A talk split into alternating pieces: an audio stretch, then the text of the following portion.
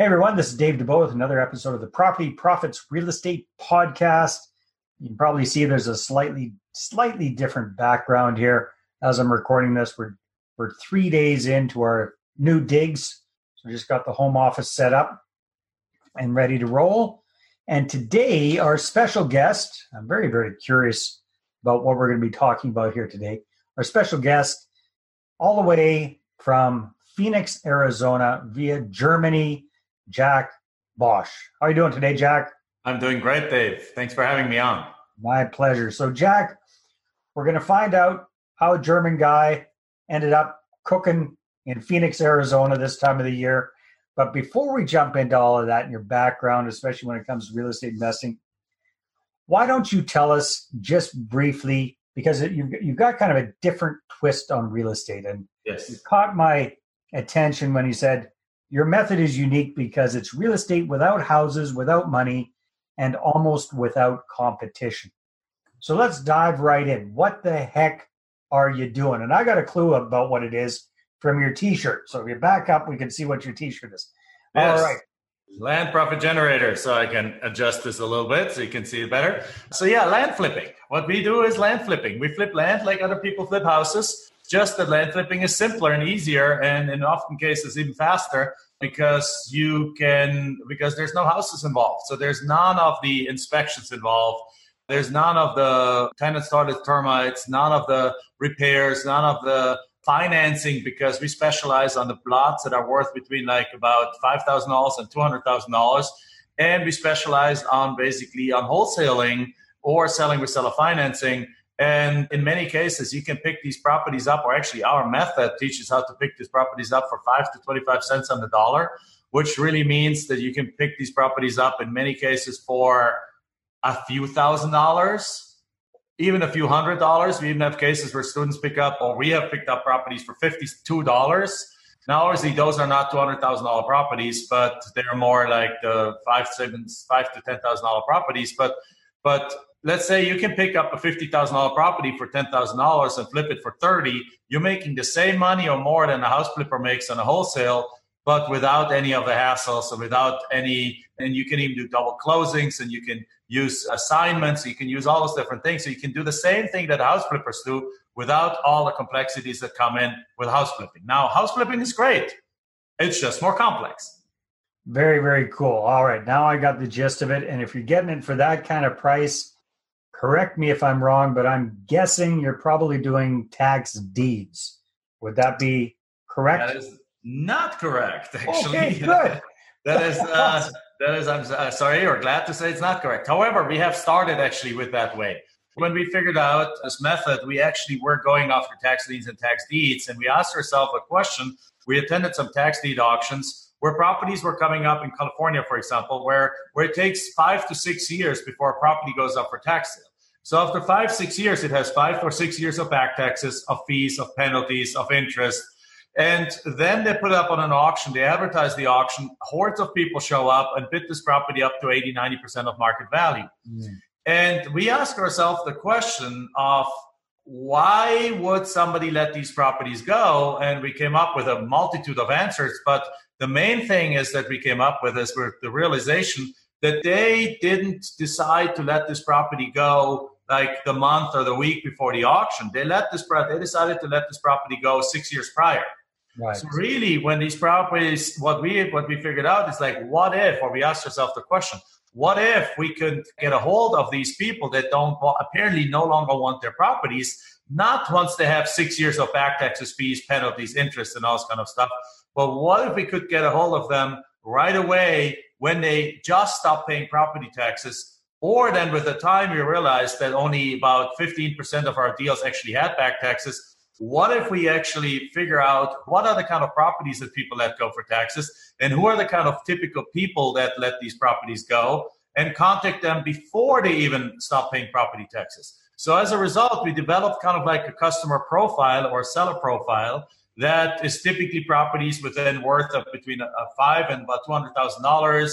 Typically, they're out-of-state owners. Not always, but they're out-of-state owners. There's a couple of other profile pieces that we have identified. So now what we do is we just send a direct mail piece to them. In some cases, they do owe back taxes, and they are part of those that already decided, I don't want it anymore. The state can have it. But instead of now having to wait 6 years before the property sells at an auction, they can sell it to us in year one or in year two, in year three of being delinquent, sell it to us. And they're happy because in their mind, they're happy to get zero for it. And if we now offering them a few $1,000s, it's bonus money for them.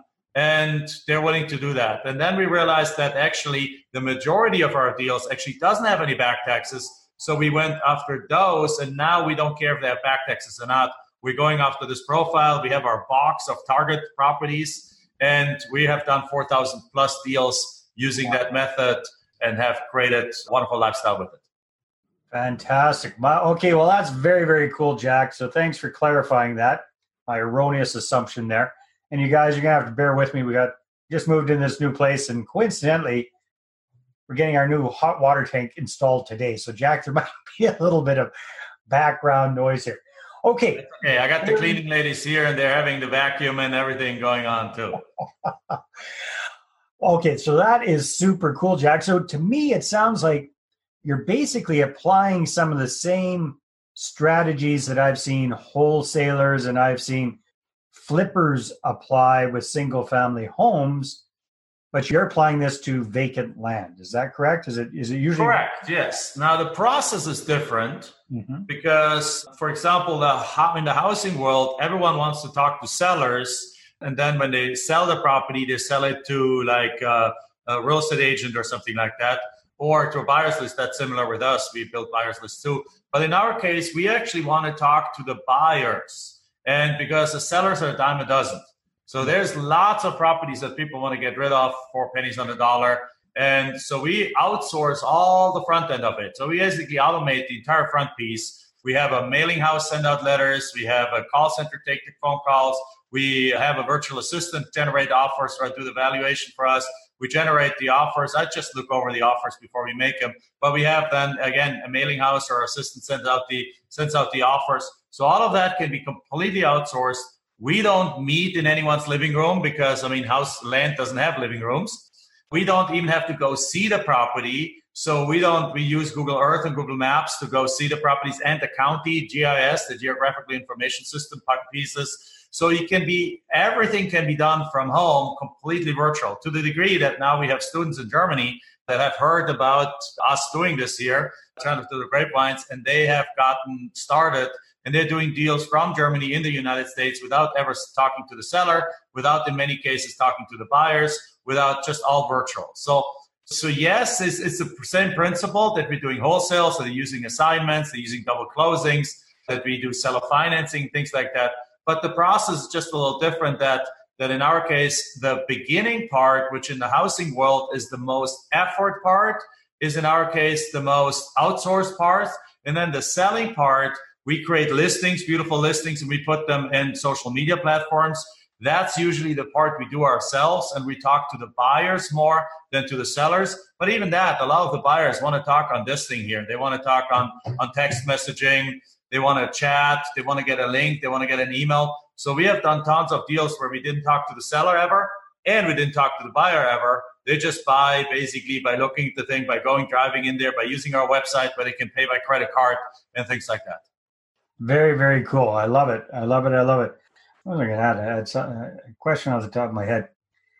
So what I liked about what you said there, I loved everything that you've said, but what I really liked was you're really starting with the buyer in mind first. So who are the typical buyers for your properties? Are they developers? Are they builders? Are they end homeowners? I'm sure it's all of the above, but who's your primary buyer?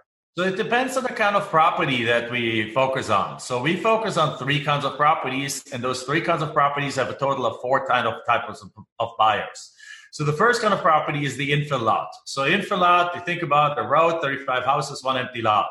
That's a $300,000-$400,000 neighborhood. It's a prime candidate to sell to a builder. Because builders are builders, they're not marketers. They don't know how to often find deals, but we know how to find deals. So we take this $60,000-$70,000 lot, We put on a contract for, in this case, we go a little higher in prices. Let's say for $25,000, we put this on a contract. We mark it up by $25,000, sell it to the builder for $50,000, which is still a bargain for him because it's worth $60,000 to $70,000. So he gets it at a discount. We make a $25,000 profit. We're happy, and they put a spec home on there, and they go sell it, and they make their money on whichever way they operate. That's number one. Number two is where most of our deals are from, which is kind of that path of growth. It's kind of like the belt around bigger cities, bigger growing cities, where the properties are like anywhere from like 1 to 20, 30 miles or 50 miles outside of these properties, which is basically close enough for somebody to live there and commute to the city, but still cheap enough for properties to be affordable, right? So that attracts just people that want to build there and commute into the city. It also attracts retirees that can't afford to retire in the city, because in the city, a house costs $300,000, $400,000 or whatever it is. They can't pay that anymore if they haven't saved enough, if they're just on Social Security and so on. But they can buy a $30,000 acre lot from us 10, 20 miles outside of the city that we put on a contract for $3,000, sell it to them for $30,000 with, let's say, a $5,000 down payment and $400 a month for 10 years. So if you heard that right, we pay for it $3,000, but we get a $5,000 down payment. So we already get as a down payment more than we paid for the property, which means we can do this as a cashless transaction, right? We can take the down payment and use it to pay the seller with it and pay the title company with it. And then we still have perhaps $500 left over. But now we get cash flow without any money in the deal. We get $400 in cash flow for the next 10 years. But the buyer can pay that thing off. If they're in their 50s now, they pay this thing off. Then they put a small house or a mobile home on there. And now they have a life of dignity and still got their $1,500 or $2,000 of Social Security to spend. And they're still only about 20 minutes away from the doctors, from the movie theaters, from the restaurants and the grocery stores. So that's another buyer. And then the third kind of buyer is more the recreational buyer. The recreational buyer is interested in the third kind of property, which is larger acreage in the more rural areas. So an hour, 2 hours, 3 hours away from a big city usually, where there's something attractive, like, I don't know, a river or mountains or cooler temperature, like in Arizona.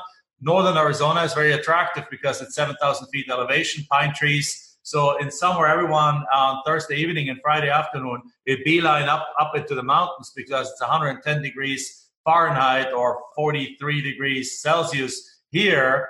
And it's only 28 degrees Celsius or 75 degrees over there. So, or 80 degrees or so over there. So everyone like escapes up there that can't afford it. So therefore, or the Smoky Mountains close to Atlanta, or you name it, like other kind of fun places for people to go to where they can have some weekend fun and so on and have their own little piece of paradise, their own little acreage in there. And particularly in the COVID environment that we live right now, those properties have the last two properties have actually skyrocketed in demand, because people are sick and tired of living in their cramped, let's say, apartment in New York City. They want to have a place in upstate New York instead, right?